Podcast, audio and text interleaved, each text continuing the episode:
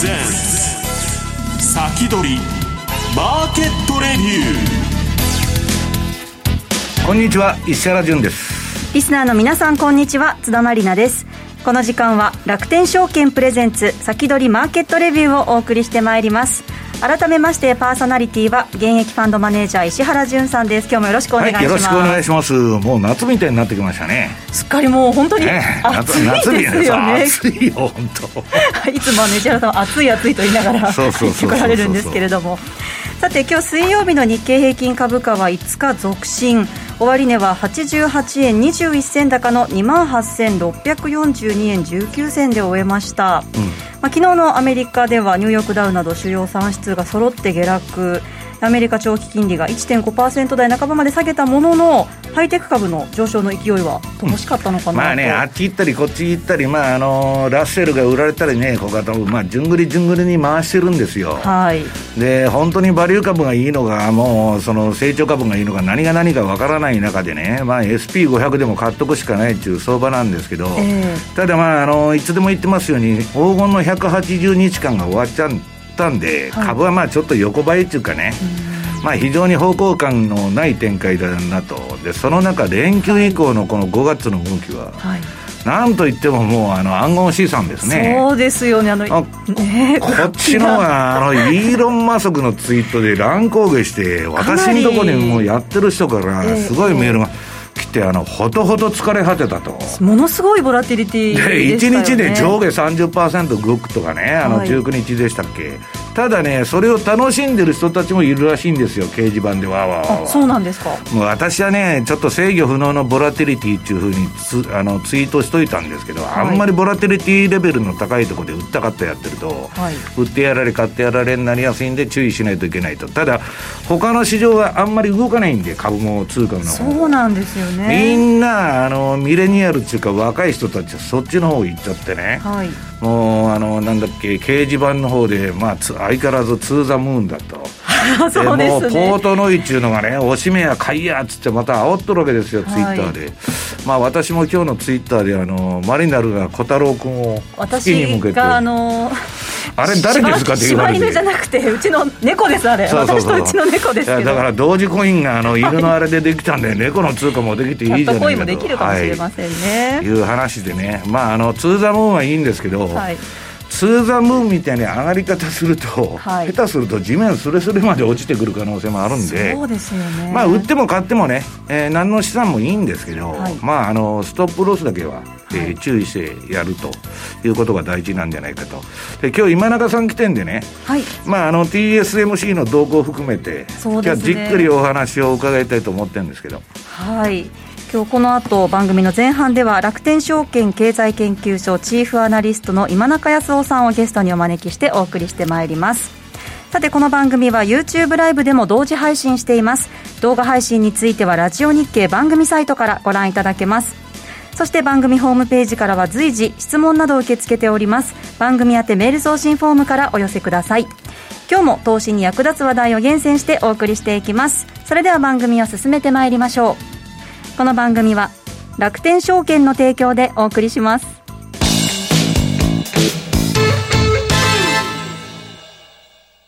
スマホで気軽に米国株投資始めてみませんか？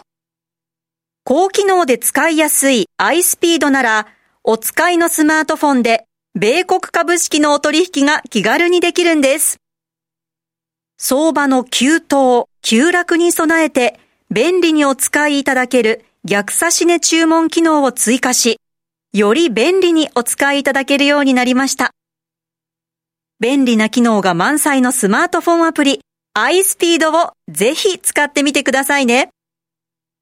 詳しくは iSpeed で検索。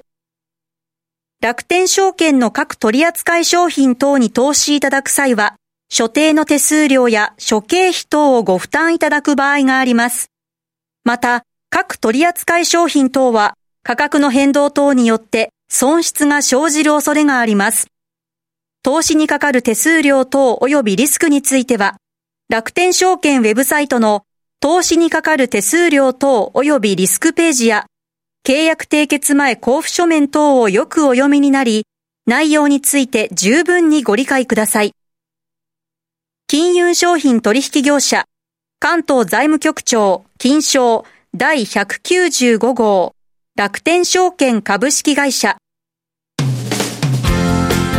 日から役立つ注目銘柄。さあ、ここからは楽天証券経済研究所チーフアナリストの今中康夫さんにお話を伺ってまいります。今中さんよろしくお願いします。はい、よろしくお願いします。さあ今日は半導体関連の2021年3月期決算についてというテーマでお話しい。ただける、はい、ということですね。ねあのですね、結局、1、3月期の決算、大体出揃ったということでですね、はい、まあ、半導体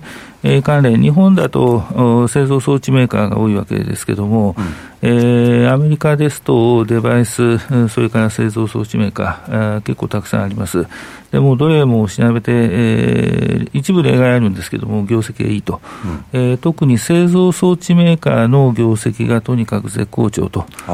いうことですね。で、良すぎてですね、もうピークじゃない、えー、もうピークじゃないかっていう話になって、逆にそういう不安が好調すぎて、えーえー、で業績出た後株価が難聴になる銘柄が続出したわけなんですが、やっと最近、はい、えー、回復してきたと。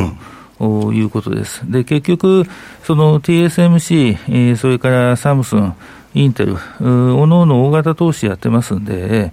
えー、今期、来期は多分大丈夫だろうと思います。で、再来期、えー、23年もこのままだったら大丈夫かなと。うん、えー、24年は分からないけど、もう、あの、あとはパソコンとか、えー、スマートフォンですね、それからデータセンター、あそれに加えて自動車とか、その他もろもろの半導体の売れ行き次第と、うん、いうことになってくるだろうということなんで。あれだからもう、アマゾンとか割とビッグテックもむちゃくちゃ決算良かったんじゃないですか、そうなんですよ。それでも株はちょっと停滞しちゃってるという形なんですよね。えええ結局、良すぎると、そういうふうな不安感が出てくる、それから 5G スマホって、えー、在庫溜まってるんじゃないかとかですね、えー、そういうネガティブな話もちらちらとは出てはきてるんですよ、うん、出てはきてるんですけども、結局、えー、どう計算しても、今期来期、まず大丈夫だと。いうことになるので、バリエーションが別にあのスーパー加熱しているわけではないと、特に製造装置メーカーのバリエーションが、えー、高いところで20倍台の前半ぐらいなんで、えー、買いやすいですね、うん、えー、そういう意味では、あまず ASML、それから、えー、ちょっと計算機違いますけれども、今週ですね、えー、先週かな、先週出たアプライドマテリアルズ、うん、えー、それからラムリサーチ、えー、あと検査装置で KLA、まあ、そういったところと、あとデバイスメーカーでいうと AMD、それから、今日あ明日かな、NVIDIA が出ますけどもね。ねで、一番良くなかったのがインテルと。そうですね。インテルもパソコン向けは良かったんですけども、企業向けが良くないですね。えー、えー、で企業向けは AMD は良かったんですよ。AMD にパソコンの方でもかなり食われてますからね。食われてますね。で、結局、インテルのその企業向けサーバー用の CPU というのは高いんで、うん、えー、で、あとですね、まだその企業が、この COVID-19 の後、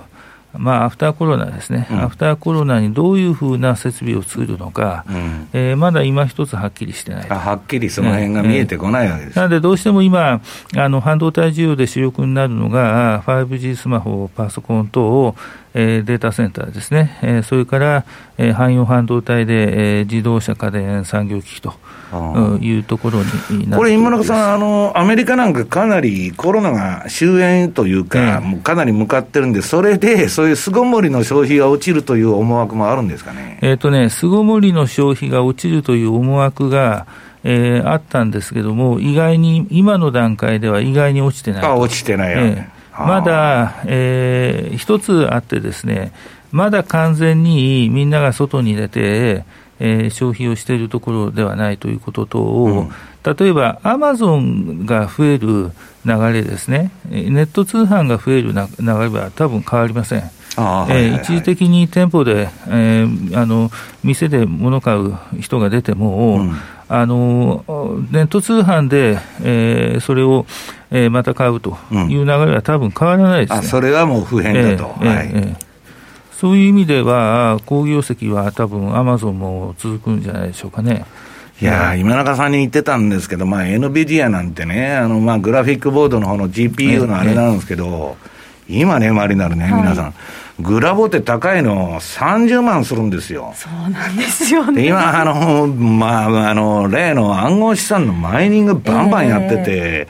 ー、で、ちょっとこのところ下がったんで、ビットコインも半値とかになったんで、投げ売りが出るかなと思って言ったら、単体では全然売ってなくて、うん、それ BTO パソコンの店で、マイニング用のマシンを買わないと手に入らないみたいなね。ただ今の一番性能のいい30万ぐらいのやつ買うとね、106度まで温度が上がる。これから夏場はたまらんなと。そうですよね。電力消費もすごいですしね。うんそうか、NVIDIA の決算がだから出てくるってことですね。NVIDIA1.4 分割発表しました、それでね、えらく人気になってますね。発表後、株価は2.6%上昇しまね、結局もう、ここが日本とアメリカの大きな違い、もっと言うと、日本と世界の大きな違い。まあ、今中さんずっとやってる分割制度、誰でも買えるように。今回、とにかく印象的だったのが、トヨタが1.4分割決算したと、うん、あ1.5だ、1.5。それで80万円台が、えー、9月末で、えー、20万円以下で買えるようになるわけですよ。でじゃあ、なんで1.5にしたのかというと、1.2だと40万円だと、うん、えー、それよりも20万円以下にした方がみんな買ってくれるだと、うん、単純な話なんだけど、これがグローバルスタンダードのものの考え方なんですよね。うん、そうですね。で、NVIDIA のその1.4分割のプレスリリースに何書いてあったかというと、ごく単純な話なんですが、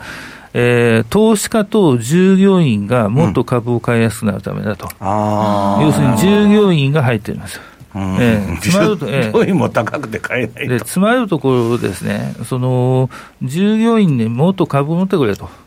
えー、この会社はどんどん大きくなるんだと、だ一緒に大きくなろうということなんですよね。これがアメリカの、もうアメリカもというと、グローバルなものを考えた。日本ってあんまりそういう感じはないですよね。あのなんで日本の企業が分割しないかと。い。うと、はい、一つには従業員に株を買わせたくない。なぜかというと、従業員がその経済的なものに目を向けるのは嫌だと。ええええ、給料だけおかしな話です、ね、給料だけもらっときゃいいんだと。株での利益は全部役員が取るんだと。野麦峠の時代じゃないんですかいやいやいや、完全に今、その発想なんですよ。だから、任天堂もストックオプションない、ソニーもないです。ソニーあるんだけど、一部の人間だけです。だからあのアメリカでもね、バフェットのとこの A 株がもう桁が入らないから分割してくれって話になってるんですけど、はい、まあそれはまあ打足としてもね、金融庁もそういう指導しなきゃいけないですよね結局、その50万円以下にしろというのを、そのまあ、推奨みたいな形でやってるんですけど、誰も従わない。えー、だから今回目立ったのがですね、えー、僕が知ってる限りだと、まずトヨタが1対5分割をした。でそれま、その前に3月末でカプコンが1対2をやって、うんうんうん、えー、サイバーエージェントが1対4だったかな、うん、えー、やってるんですよね。それで大体、えー、30万円台から40 20万円台で買えるようになったと。いや、それで人気化してね、えー、株価が上がるんだったら、経営者もそっちの方がいいんじゃないんですか？トヨタなんかインパクトあったと思いますよ、えー、あの各最高値、えー、更新してるわけですから、はい、ところが、誰もそこに学ぼうとはしない。えええ要するにね、やっぱり社員が経済に目を向けるっていうのは怖いんでしょうね。え要するにね、えー、自分のところの株価と他社の株価が、うん、えー、差があると、そしたら他社に移るんじゃないかと、給料に差ができると他社に移るんじゃないかと。でもね、転職今流行ってるんだから、得の貸しにそうなってるんですよ。日本の企業経営者が現実知らないんですよね。もう一つ、あの欧米で人あのみんなストックオプションと、全社員ストックオプションというのは当たり前の報酬体系なんですよ。うん、ええそれそういうふうになっているっていうのが分からないんですよね。で、分かっていても、目を背けてるだけです。今からそんなこと、そういうレベルなんですか？今、今そういうレベルですよ。ええ、もう怖い、怖いですよ、正直言って。えー、それはまあ深いと同時に怖い話ですよね。あの半導体製造装置の会社で、東京エレクトロン以下の会社で、僕5社見てますけどもね、えー、ストックオプション、全社員ストックオプションは1社もありません。というよりも、全社員ストックオプション自体が日本じゃネット系の会社しかないんですよ。そうなんですね。ええだ東京エレクトロンの500万で、例えばあの株価連動型の報酬制度は役員にはあるんですけれども、一般社員にはないです。なるほどで持ち株あの持ち株会あるんですけどね。は株買いは株買いで、あんな高い株価で買え、ね、月にいくらで、いくら買えるんだって話そうですよね。あの要するに、日本の中だから日本の日本人が集まってくるだけで、グローバルには全く通用しない。でもそんな中でね、世界でごしてごしていこうと思ったら、みんな優秀な人材は、外資に行っちゃうじゃないですか。現実に外資行ってます。今、あの東大生の一番人気ってコンサ外資系のコンサル会社でしょ？まあそうですよね。えーえー、製造業、製造業で、まだそういうふうにはなってないですけどね。えー、ただ、あの、結局ね、例えば東京エレクトロンだと、日本では優良企業なんですよ。ところが、ラムリサーチやあのアプライドマテリアルに比べていいかというと、向こうの方がいいです。えー、独占商品が向こうの方が多い、えー、で中国での展開も早かった、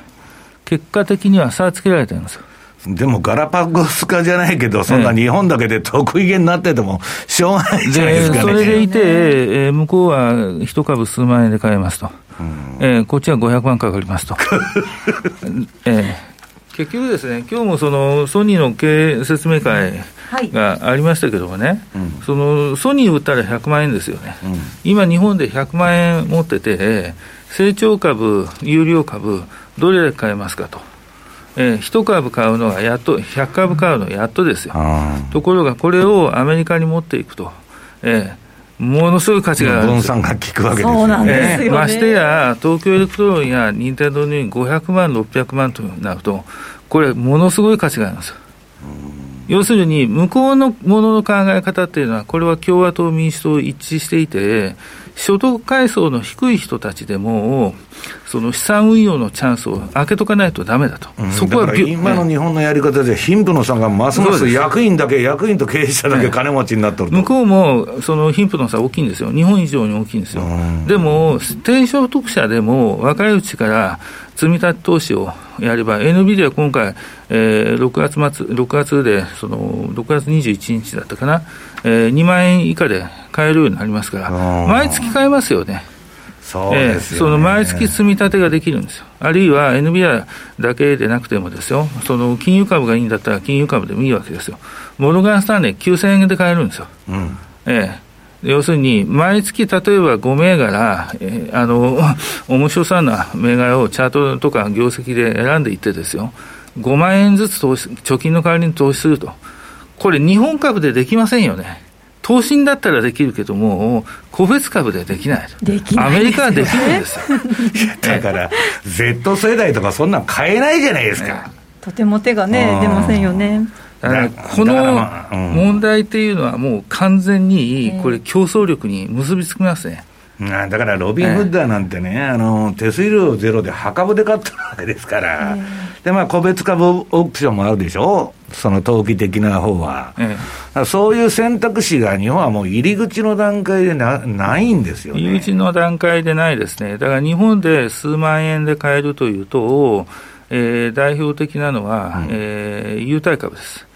で将来性が今一つわからないんだけど、優待で、目先の、えー、目先の優待に目がくらんで例えば、あの、クオカード1枚貼っつけてるんで、なんとか株価は成り立ってますというような優待株ですね。はい、え。ー、いや、だから日本はそこにあぐらかいちゃってね、ティッシュペーパー一箱でも株主離れないんだって。はいでそんなんね、増配とかいろんなことに考えたら、すごいコスト安いんだけど、もちろんそうです、ね、それで株主囲えるみたいなね、えー、なんか変な文化だなという気がするんですけど。結局ね、そういうふうになった結果、日本じゃそのソニーが営業利益1兆円、えー、でものすごい話題になってると。うん。いうことですよね。はい、で、アップルが今、アップルのこの9月期が、営業利益日本円換算で多分11兆円から12兆円です。うん、で、50%から60%増益ですよ。うん、日本が2、30年寝てた間にそうなっちゃったんですよ。まあ、だけどね、なんで今永さん、欧米のね、別にそのテック企業でなくても、もう利益率が全然違うじゃないですか。利益率は、例えば半導体製造装置の会社で、はっきりしているのは、まず、えー、重要工程で、独占できる商品を徹底的に研究開発してやるんですよ。あ要するにもう、えー、あのコンペティターが入ってこれないような商品を作ると。えーうん、これがアプライドマテリアルズもラムもそういうふうな工程を持ってるんです。東京エレクトロンも今努力してやってるんですけども、うん、やり始めたのが遅いんで、えー、なかなか追いついてない。なるほど、えー、それからもう一つですね、あの、アプライドマテリアルズとラムが、で、早めに中国に行って、今、中国で汎用半導体の設備投資が活発なんですよね。で、そこで古い機種売りまくってるんですよ。エレクトロン、これも遅れたんですよね。なるほど。沖電気なんか割とボロい、あの、ローテクっていうか、そっちの方やってましたけど、そういう動きを中国でやってる中国でやってるんです。これ、一つのきっかけは SMIC が、アメリカのエンティティリストに、えー、去年入ってしまったと、うん、えー、ファーウェイの連想が働いて、SIMC もだめだからシェア食ってやろうというんで、SIMC 以下の半導体メーカーが一斉に設備投資したんです。古い設備を入れ替えていたんです。そこにラム、それからアプライドマテリアルズが食い込んだんですよ。うんで、東京エレクトロンやっぱりそこも遅れてるんですあ、出遅れちゃったんだ。結局ね、何が問題なのかというと、日本って金の文化否定しちゃってるから。ええ、要するに、稼いだらちゃんとボーナスが出て、でインセンティブがないわけですね。ストックオプションもくれると。うん、でだからガリガリガリガリ働くことしないんですよ、日本人は。今。なんか 今ね、別にね、そのテック企業にかかわらず、どの企業もそうやって、はい、昔は会社のためにね、えー、まあ嫌な仕事でも手を挙げる人とかいたんだけど、今もう誰もいなくなっちゃってる。えー結局、見た目は今回も半導体製造装置はいいんですよ、うん、いいんですけど、結局、分割はあのどこもやらなかった。えー、そうするとですね、まあでも社、社員が今中さん、幸せにならなかったら、それは働きませんよ、ストックオプションもくれないん正直言って、そこに対して経営者が何か思いを持っているようには見えない。えー、ではここで一旦お知らせを挟みまして、引き続き今中さんにお話を伺います。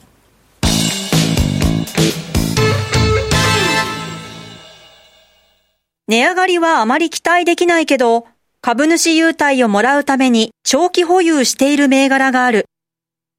もうずーっと値上がりせず、売るタイミングを逃してしまい、塩漬けになっている株がある。そんな株を楽天証券に貸し出すことで金利がもらえる貸し株サービスをご存知ですか？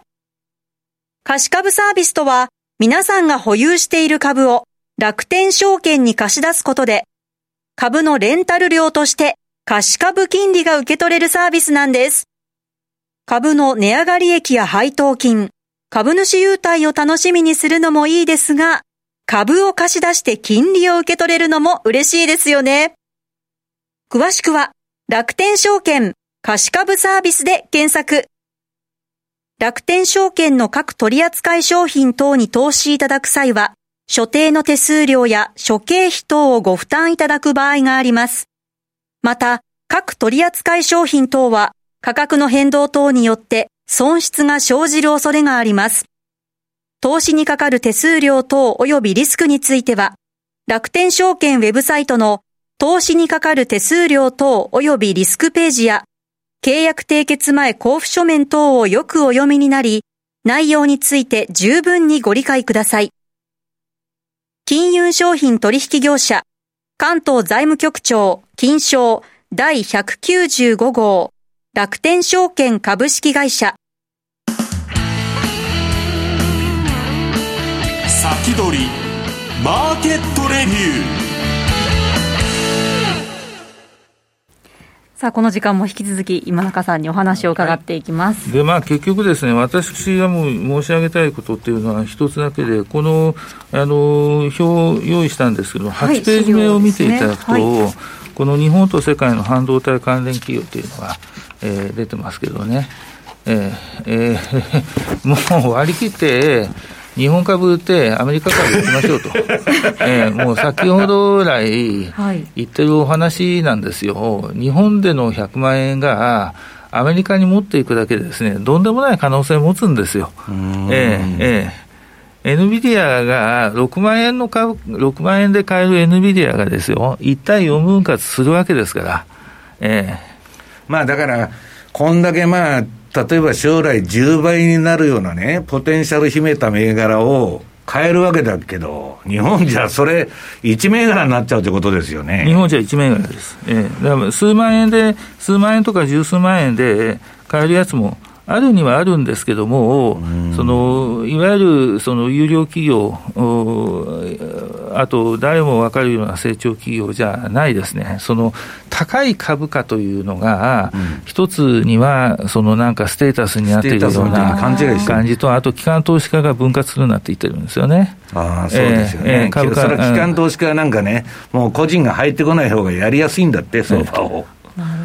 その結果、個人がどんどん日本株を売って、アメリカ株に行く、でそそこで成功した人たちは、日本株どころじゃなくて、日本株の投資も全部売ります、それでアメリカ株の減資します。あなるほどね、えー、そういう形にえー、今なっていってじゃあ、このままいったら、日本市場は空洞化しちゃうじゃないですか、少なくともテック企業の分野においては、ね、多分そうなっていくと思いますよ、えーえー、私も正直なところを、そのなんで、これ、日本株買わないといけないの？って、なんか最近の根本的な 楽天証券ではそんなこと言っていい？ですかいや、言っていいんですよ、言っていいんですよ、正直言って、なんでこれ、日本株か、まあ、あの意味がわからんと、えー、買わないといけないのかなと、ただ、唯一、今回やっぱり気になったのが、さっき言ったトヨタですね。はい、えー、トヨタが1対5分割をやったと。ね。はい、えーいうことそれはだから社長が割とワンマンだから、意思決定が早いってことなんですね、それはあると思うし、それからやっぱり自分でものを考える会社かなという感じはした。ええ。要するに、幅広く投資家にアピールしといた方がいいんだという考え方です。これはもう、欧米はこれが一般的。で中国だってそうなんですよ、ええで幅広くの中には従業員も入ってるわけですが、はいはいはい。ええ、でそうした方が、えー、将来、いいんだという考え方なんですね。ええはい。でまあ、あの業績を見ると、ですねちょっとあのずっと戻っていただくと、はい、えー、っと5ページ目を見てください。5ページ目に、インテル、AMD、NVIDIA の、えー、四半期の売上高、えー、っとインテルは今回も、えー、よくなかよくなかったです。はいなので、はい今回どう、これからどうするのかというのは、本気でちょっと問題になってくると思うんですが、はい、そのあたり、この後の YouTube 延長配信で、はい、じっくりと伺っていきたいと思います。はい、さて、あっという間にお別れの時間が近づいてまいりました。本当にあっという間でした ね。はい、今日ゲストは楽天証券経済研究所チーフアナリストの今中康夫さん、パーソナリティは現役ファンドマネージャー石原潤さんとお送りしてまいりました。えー、この後は YouTube ライブでの延長配信ですので、そちらで石原さんのお話もじっくりね、はい、伺っていきたいと思います。引き続きお楽しみください。この番組は楽天証券の提供でお送りしました